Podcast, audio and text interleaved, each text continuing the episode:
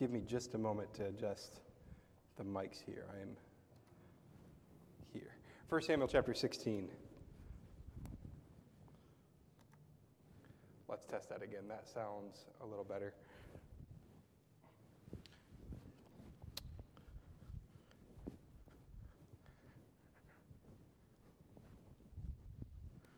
First Samuel 16 is where we are. Here we find the anointing of David. For those of you that don't know me, I'm not Pastor John. I'm Rosario. I'm normally back there doing the mics, but not today. Pastor John is on a trip. I believe they're celebrating Christmas in Pennsylvania.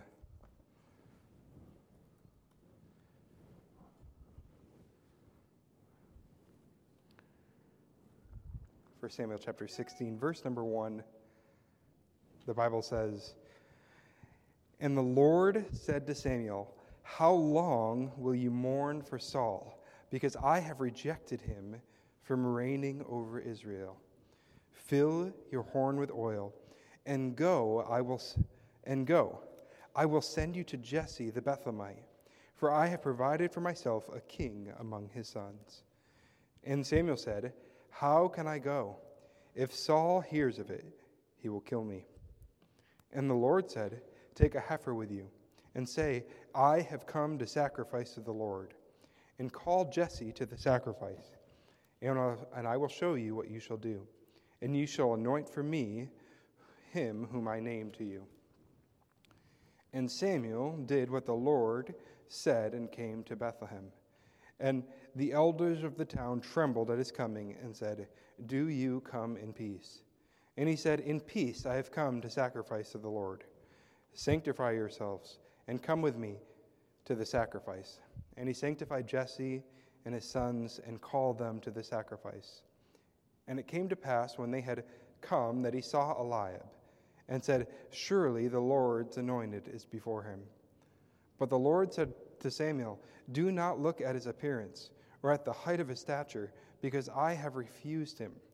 For the Lord does not see as man sees, for man looks at the outward appearance, but the Lord looks at the heart.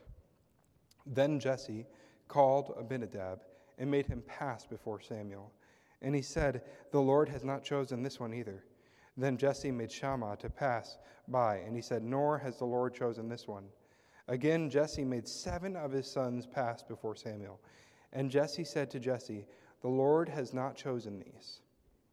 And Samuel said to Jesse, Are all your children here? And he said, There still remains the youngest, and behold, he is the keeper of the sheep. And Samuel said to Jesse, Send and bring him here, for we will not sit down until he comes. And he sent him and brought him in. Now he was ruddy and moreover had a beautiful face, and was good looking. And the Lord said, Arise, anoint him, for this is he.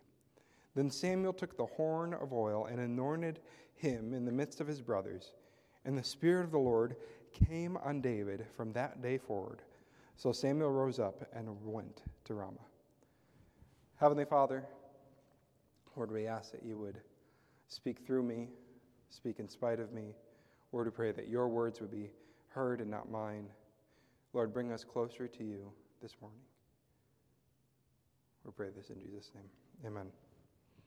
1 Samuel chapter 16, verse number 7 says, But the Lord said to Samuel, Do not look at his appearance or at the height of his stature, because I have refused him.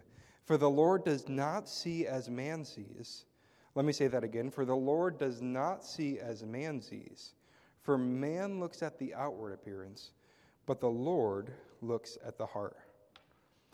The title of my message this morning is How is Your Heart? What does your heart look like? Uh, um, before we, before we get into the, the message and the sermon, let, let, let's contextualize and remember where we are in this story. At this point in time, Saul is king over Israel. He was the first king of Israel.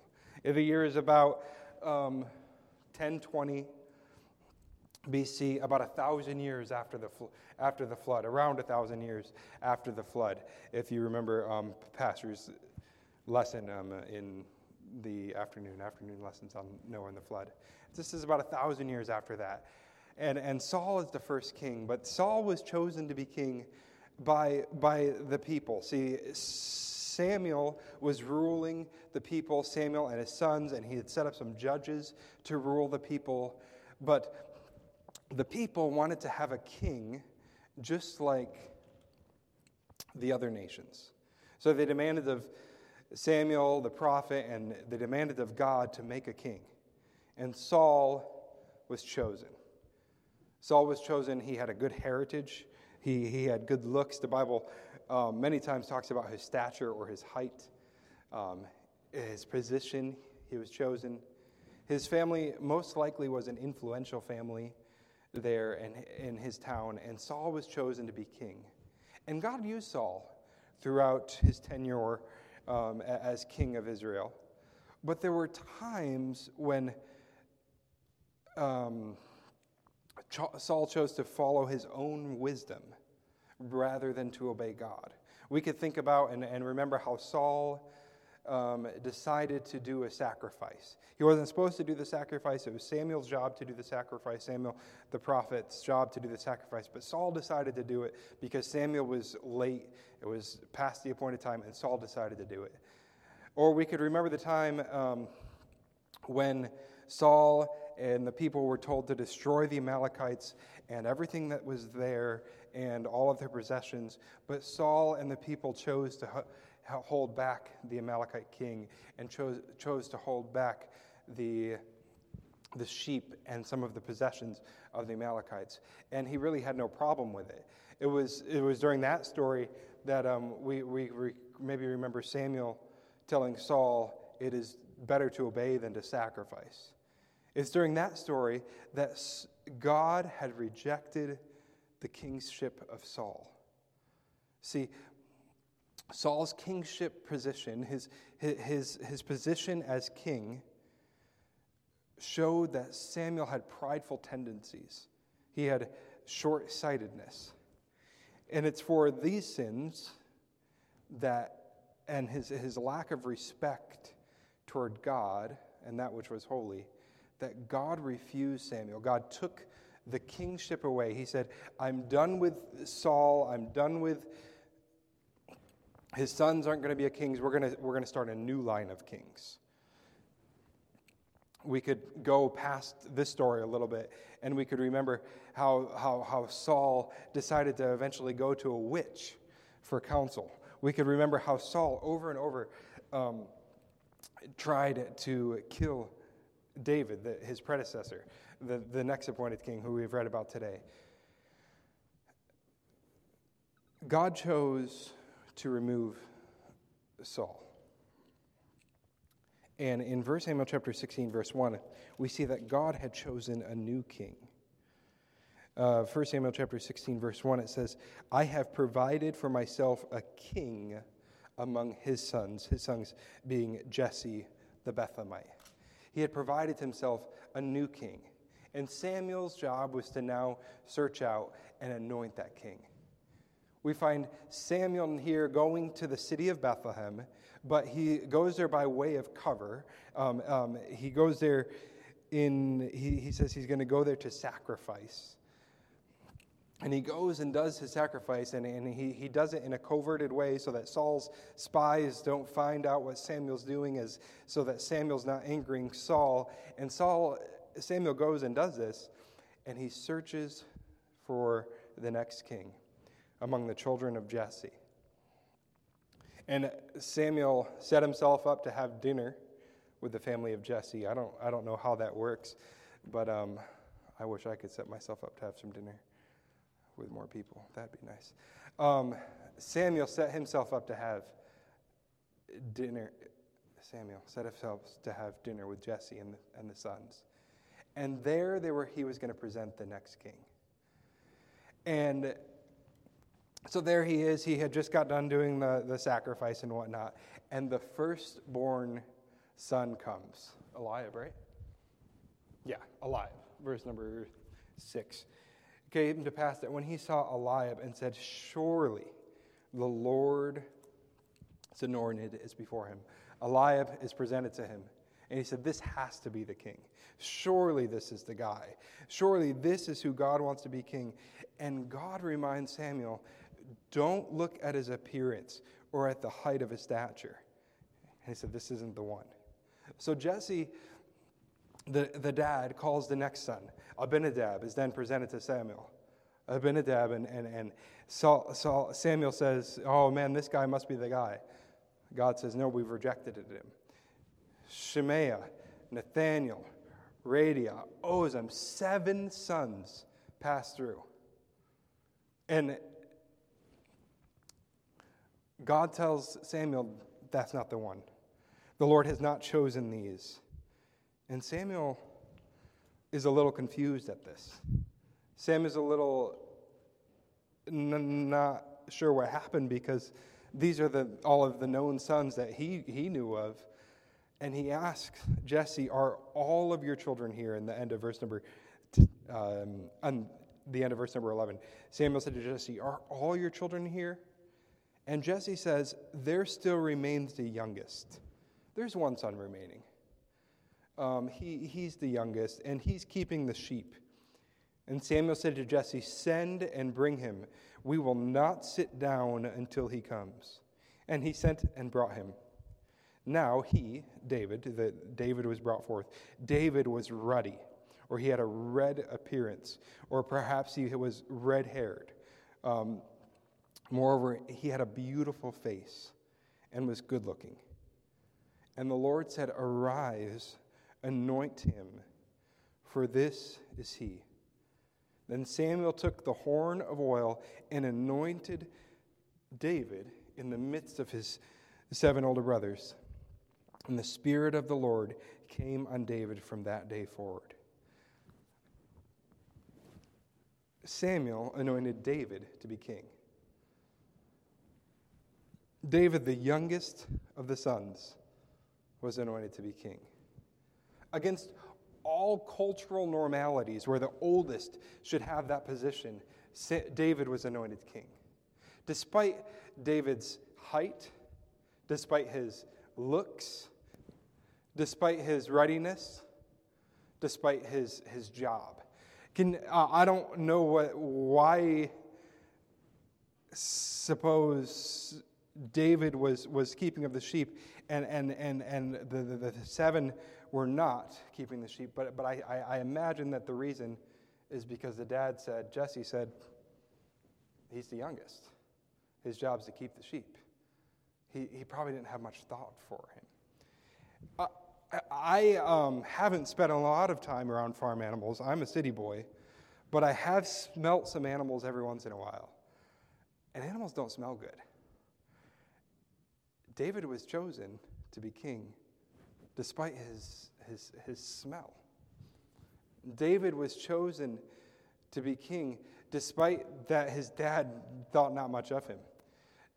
He was anointed king not because of what was on his outside, but because of what was on his inside. Later in the book, later in the Bible, it says that David was a man after God's own heart. David loved the Lord. God looks on our out, on our inside, not our outside. We read in 1 Samuel chapter 16, verse 7, it says, The Lord says to Samuel, Do not look at his appearance or at the height of his stature, because I have refused him. For the Lord does not see as man sees. For man looks at the outward appearance, but the Lord looks at the heart. First Chronicles chapter 28 verse 9 says for the Lord searches all hearts and understands all the imaginations of the thoughts. If you seek him, he will be found of you. But if you forsake him, he will seize you off forever. Jeremiah chapter 17 verse 10 says, "I the Lord search the heart." Turn there. That will be our next passage, Jeremiah chapter 17 verse 10. While you're turning there, Psalms 145, verse 18, it says, The Lord is near to all them that call upon him, to all them that call upon him in truth. Psalm chapter 34, verse 18 says, The Lord is near unto them that are of a broken heart, and save such as be of a contrite spirit. This morning, our lesson, our message, our reminder is something that is very simple, something that we all know. But I just want to remind us again that God cares not about your outward appearance, but He cares for your heart. He cares about your heart. Jeremiah chapter 17, you should be there. So should I. Jeremiah chapter 17. See, God cares for your heart. God, God wants your heart. That's, that's my first point this morning. God wants your heart in salvation, if you're taking notes. He wants to save you and clean your heart. Verse chapter 17, verse number 9, it says, The heart is deceitful above all things and desperately wicked.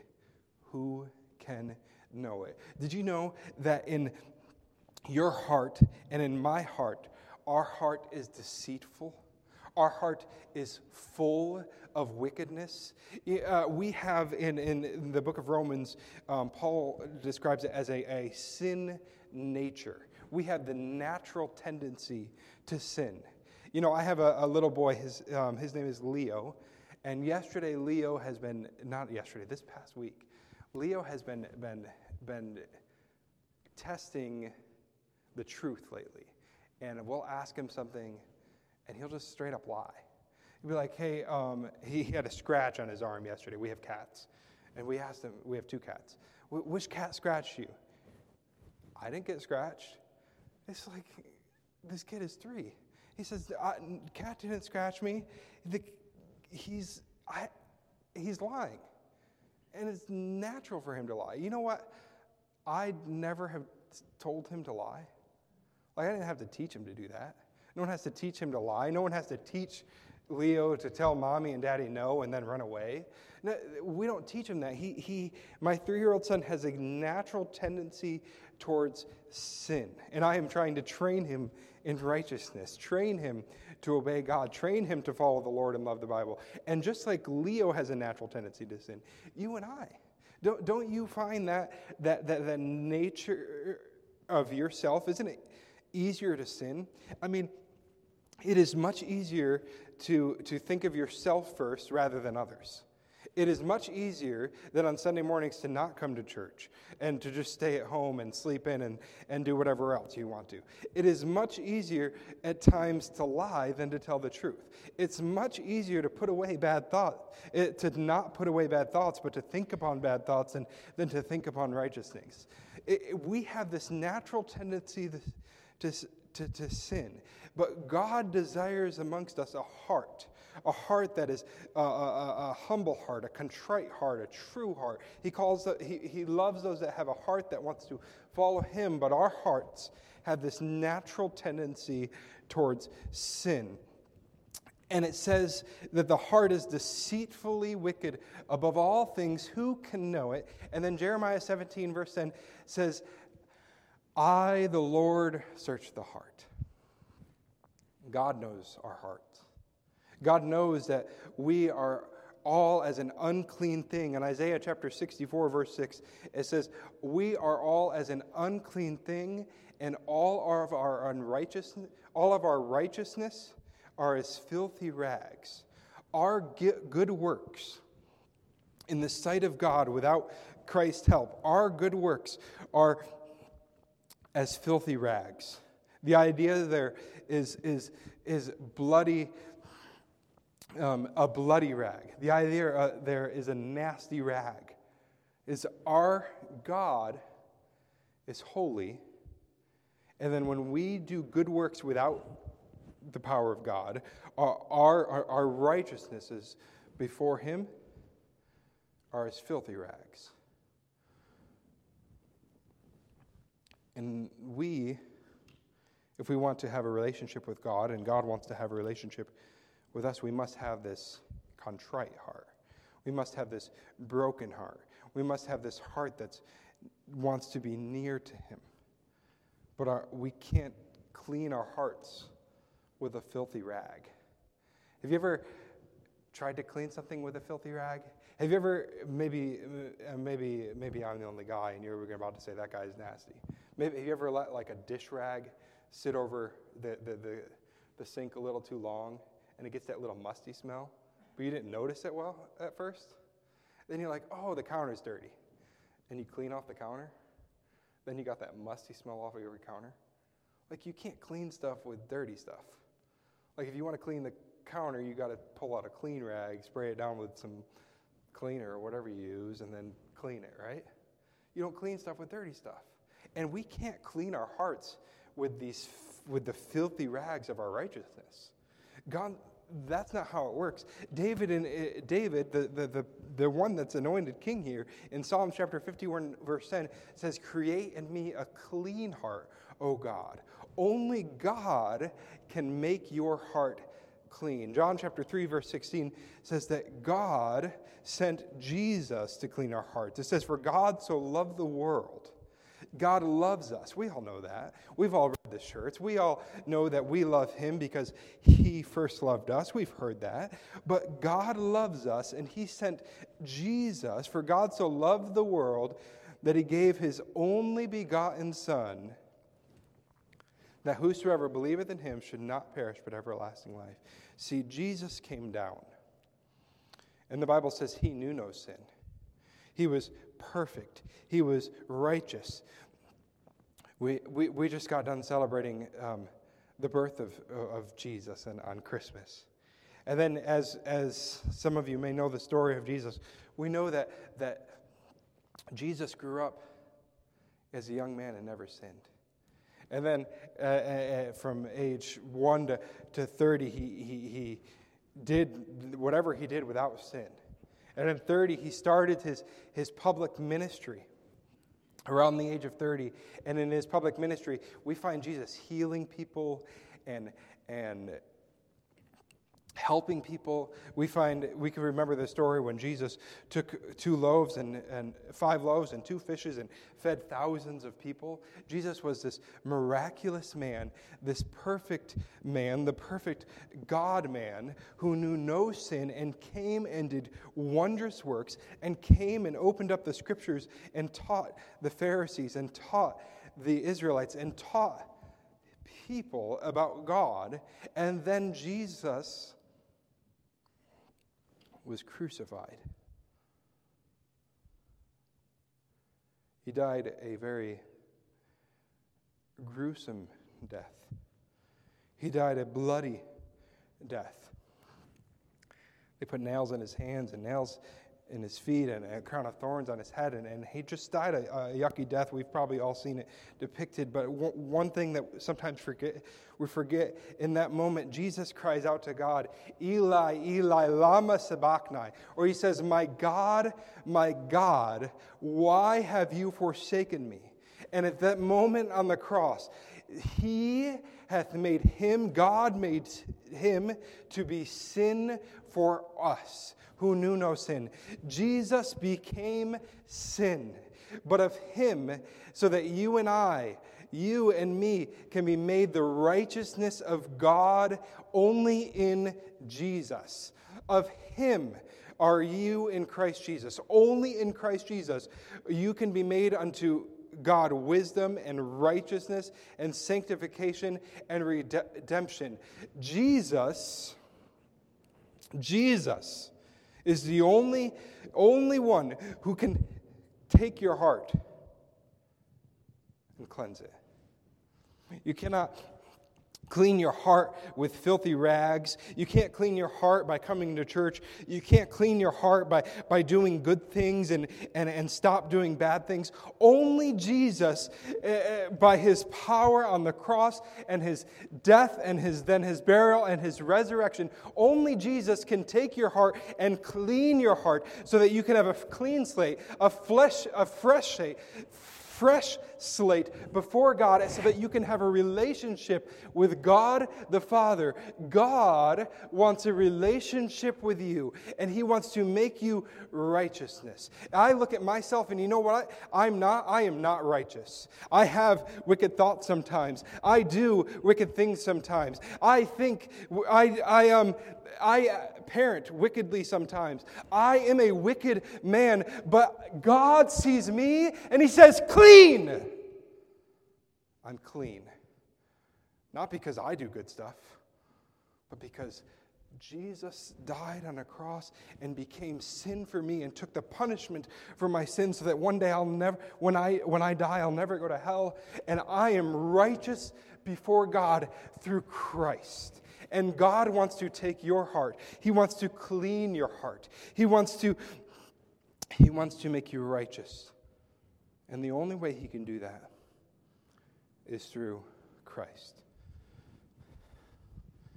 Let me ask you this morning have you been cleaned by God through Jesus?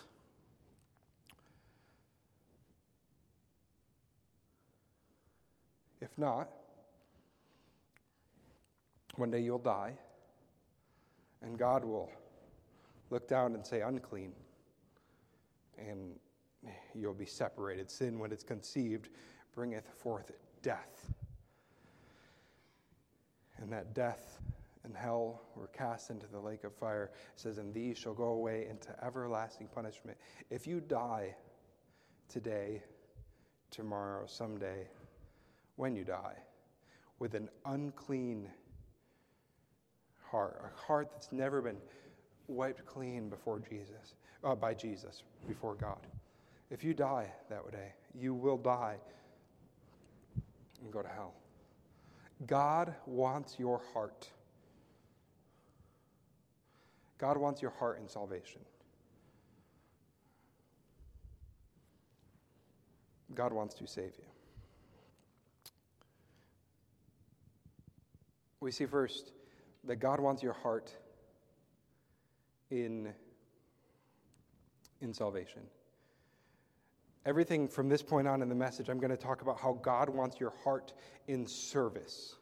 God wants to, God wants to, to have your heart as you serve Him. He does not want to want uh, uh, someone who serves Him solely out of duty, but He wants someone who serves Him out of the desire to serve Him. But I don't want us to forget that that first come, we must have a clean heart before God through Christ. The service to God means nothing if you've never been saved, if you've never been cleaned by Jesus. You must get that right. You must get that right today. But assuming that you have that right, we will shift now to talk about how God wants your heart in service. John chapter 4, verse um, 24, it says, God is a spirit. We understand that, right? God is a spirit. We, we don't see God, He's not a physical being. And then it goes on, it says, And they that worship Him, or people that worship God, must worship Him, must worship God in spirit and in truth.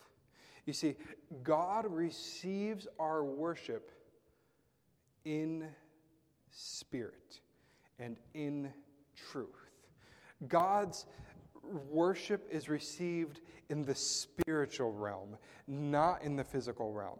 Now, access to the spiritual realm often is through the physical actions, but God's worship is received in our spiritual heart.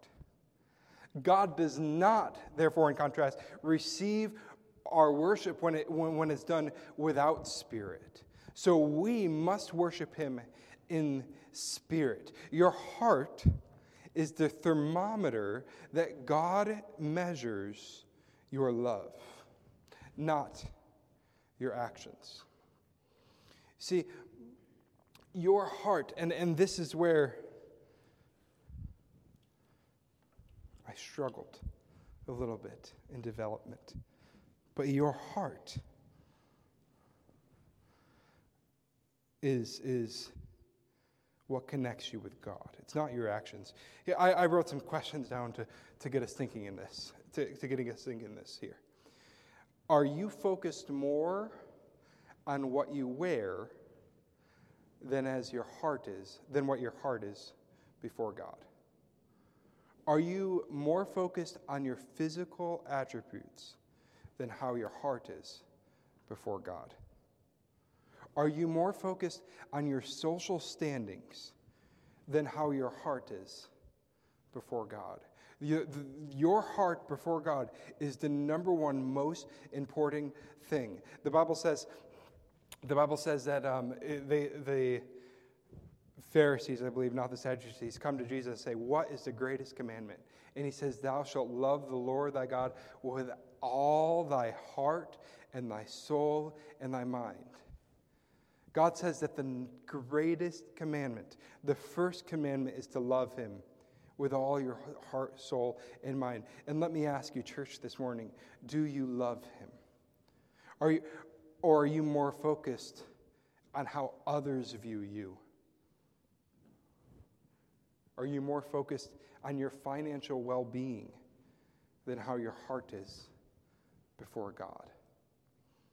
Are you more focused on your, your job than how your heart is before God?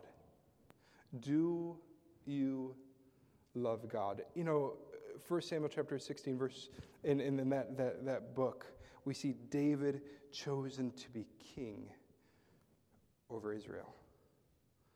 But David wasn't chosen king because he was perfect. We, we know no, no one's perfect. You and I aren't perfect. David was chosen because he had a heart that was drawn towards God. Let me, let me re- re- encourage us when we draw ourselves to God, He draws near to us. Draw nigh to God, and He will draw nigh to you. Draw near to God, He will draw near to you. God wants to take you and, and who you are.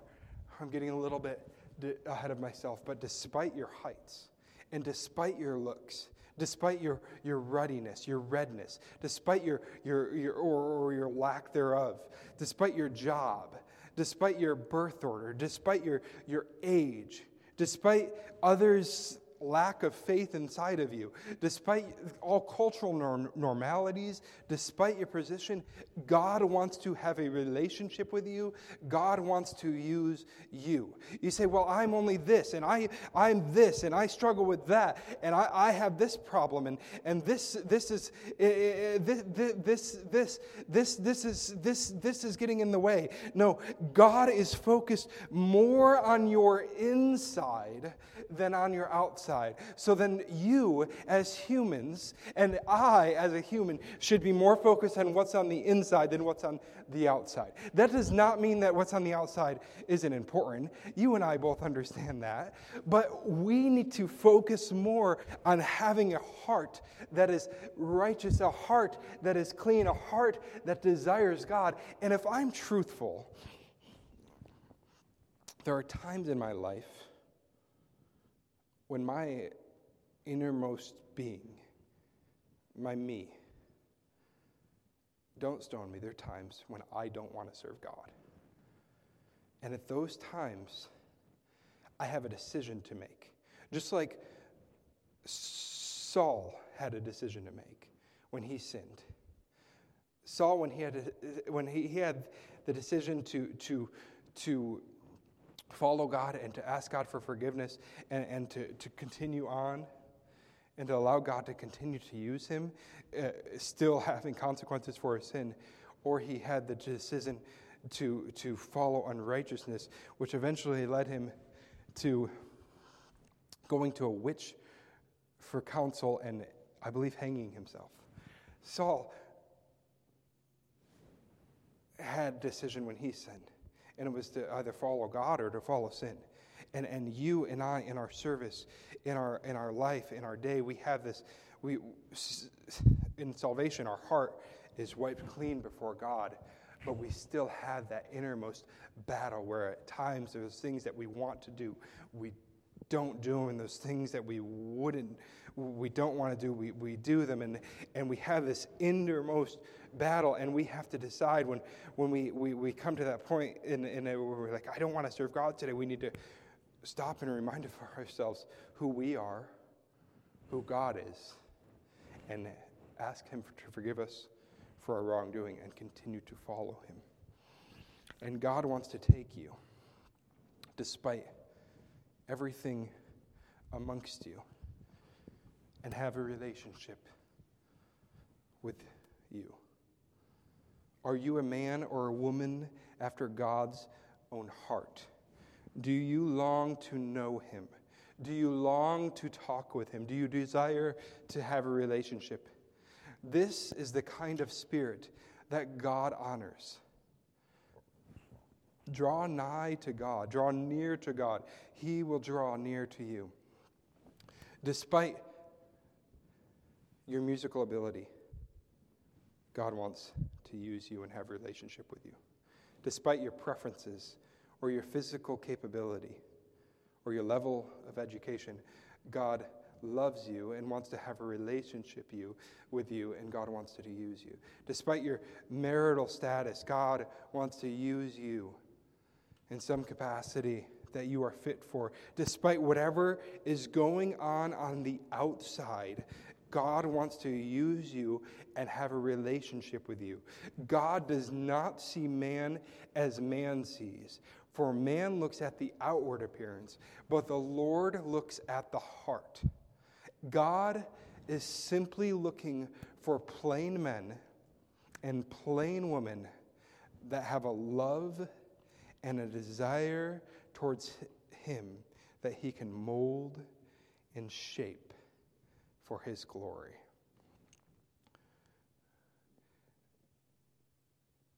Two, two, two, two thoughts from this we can I want to challenge us with. Number one, you need to make sure you have your heart before God. And number two, when you look at others, do not, and it can be hard at times because we live in this physical world with flesh and the physical outside. But when you look at others, challenge yourself to see them not as we would see them, but as God sees them. When you look at someone who has a different physical uh, uh, uh, difference in you, or different, or, who's pushing against culture, and or, or, or has not the financial state, or, or has a different financial state than you, or just is different, think about that person as someone that God wants to have a relationship with and God wants to use. God wants a relationship with you and every single person in this room and every single person on the outside of this room. God wants to have a relationship with. God wants to save them first if they've not been saved, to clean their heart. But then God wants to get to know them and mold them and change them. You should think of yourself in this way. You should think of others this way. The pianist, I believe, is coming. We will sing uh, a song or two as Mrs. J comes to the piano. But again, let me just run back to my questions. Are you mo- more focused on your outside or on your inside before God? Are you clean before God? If you've not been clean, cleansed by Jesus, let me challenge you in, in salvation, if, if that's not happened to you, to come and, and talk with me. If eh, I'd love to show you how, how you can be cleaned before God through Jesus. Maybe you don't feel comfortable talking with me, that's fine. Talk with Pastor Jeremiah, who's downstairs te- teaching the teens. Talk with Pastor John. Talk with someone in this church, and if they're not comfortable talking with you, we will point you to someone who is comfortable and showing you how you can be clean before God.